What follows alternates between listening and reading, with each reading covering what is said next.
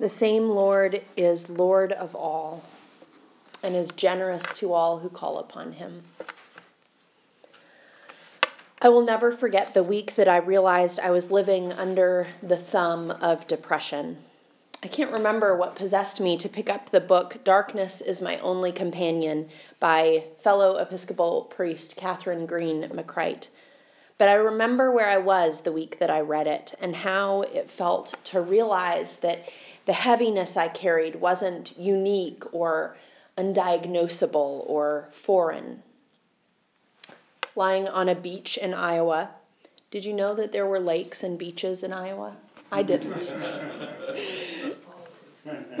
With my mother in law and sister in law on towels in a line, I was glad that the sunglasses hid my tears.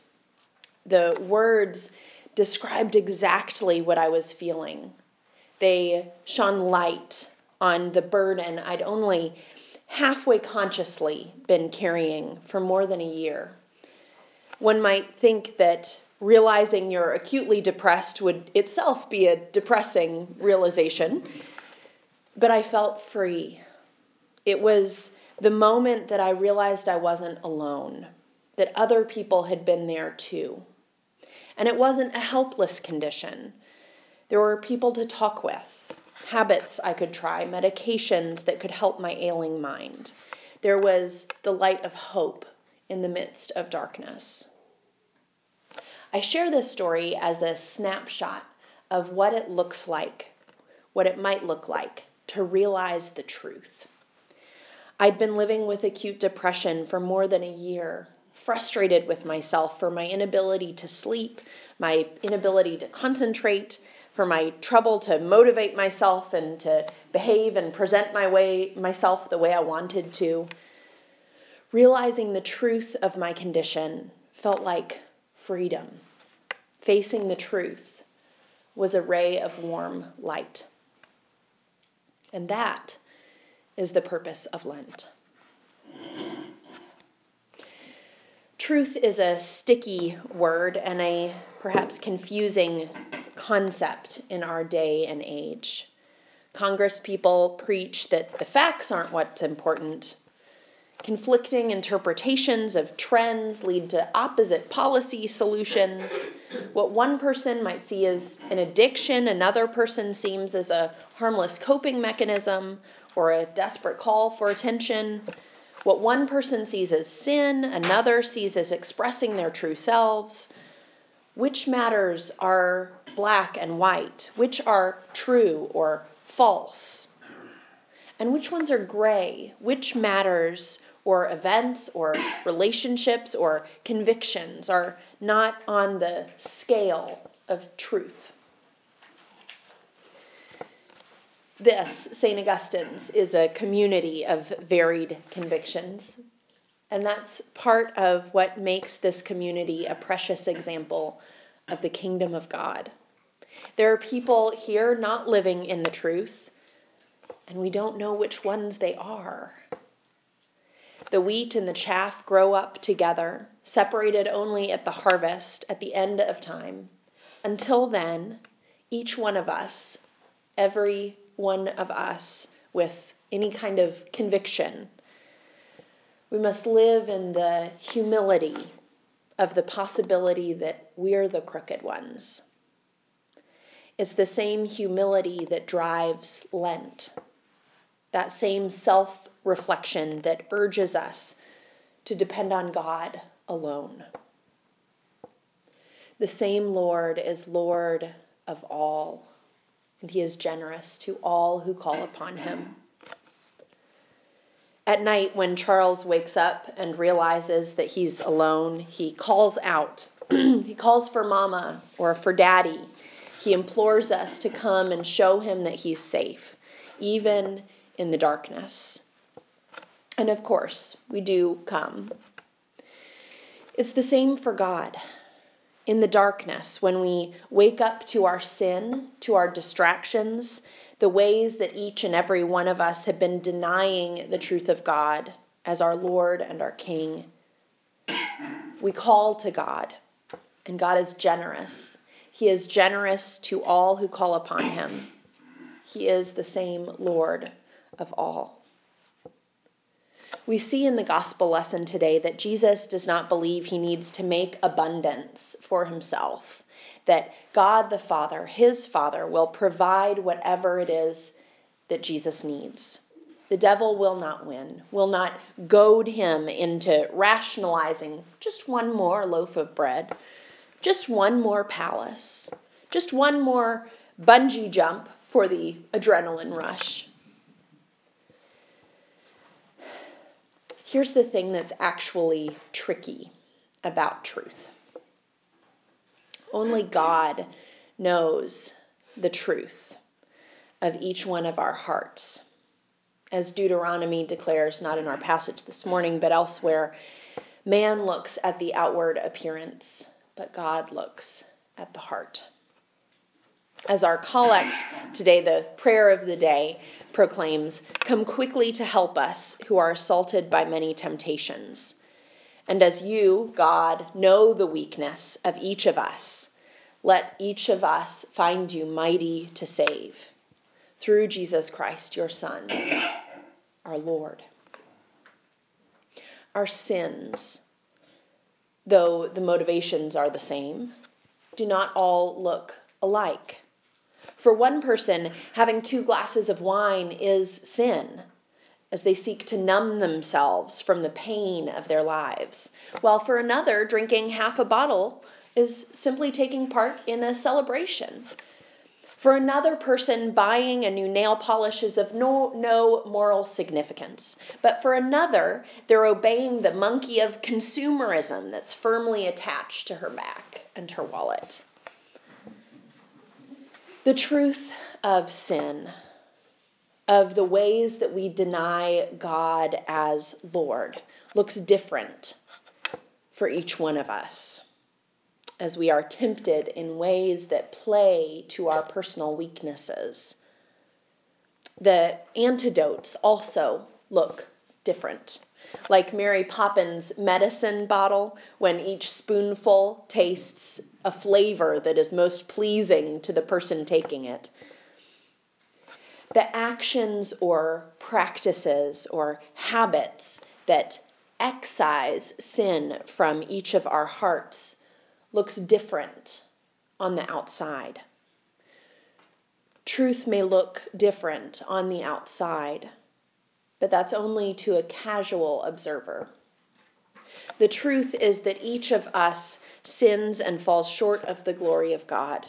The truth is that the medicine for all of us is the body and blood of Christ, the forgiveness of that God offers through the love of his son, and the chance God gives through eternal life.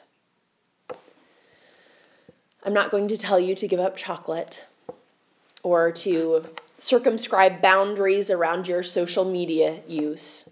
I'm not going to tell you to eat fish on Fridays or to fast from television. I'm going to urge you, as I urge myself, to ask God to show me the truth of myself in the next few weeks. To try to notice the things I use to block God out, to numb myself to the truth. And instead, to let truth in. The freedom of truth is the greatest gift that God gives us. It is the truth that sets us free, it is the truth that makes us whole.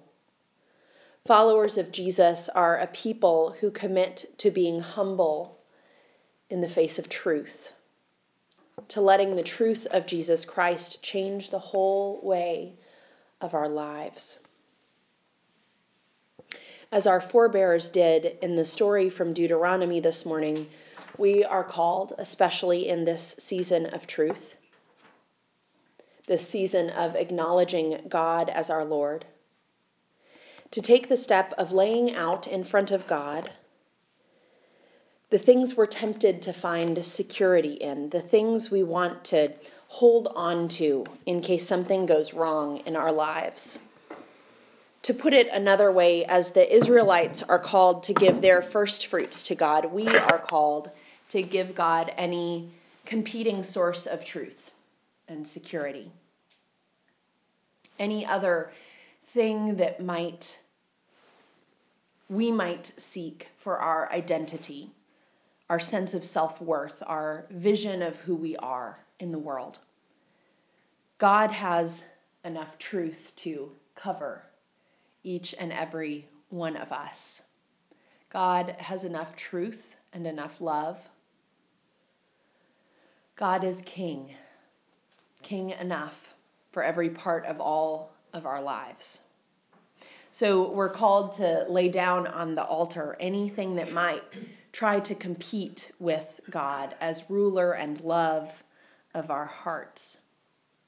But even more messy, we're not just called to relinquish or to abandon these things on the altar, not just throw them at the feet of God and walk away. Because what do we do every single time that we gather? We bring up our offerings, not just the offering plates, but the very bread and wine that becomes the body and blood of Christ. And these offerings are blessed by God through the hands of the priest on God's own altar. And then what happens to them?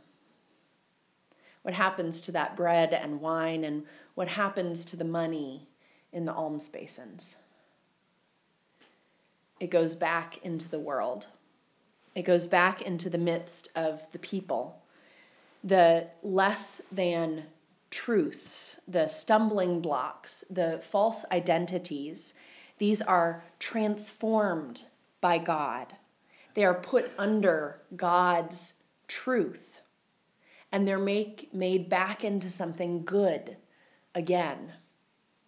So, the real burden, the real test of Lent, is not whether you can be strong enough to stay away from chocolate for a whole 46 days the real burden, the real test of Lent, the real moment of truth, is not to banish all the extras from our lives, but to live the truth of Jesus as Lord above any other truth. Last Sunday, and then again in the Ash Wednesday sermon, Father Jordan mentioned one of our favorite preachers, Sam Wells. And I'm going to go ahead and mention him again. I watched a conversation he had last week with some other preachers. They were asked whether Christians could ethically have nice things. Sam related a story of an inheritance that his wife received and how they chose to use this unexpected chunk of money. They could have written a very large check to a charity and been done with it but they realized that this would have been to squander the gifts that they had been given. It would have been a way to pass the buck, to put the responsibility and the burden of good use on somebody else. So instead, they used the money to buy a huge, dilapidated house, to fix it up into its former glory, and to use that space to bring the university and the city together. Over the five years that they lived there, it became known both by homeless people in the neighborhood and students at the university alike as a place of warmth and refuge. Somewhere that you could be seen for yourself alone, a place where you could face the truth. Indeed, my call to ministry happened in that kitchen and our rehearsal dinner was held on its porch. Yes, writing a huge check could have been a very good thing to do. But the Wells family chose a more complicated, involved, truthful way to take on the burden of using their gift well, of sharing it in a continually transforming way, to offer the money on the altar of God and then put it to use for the sake of God's kingdom. Amen.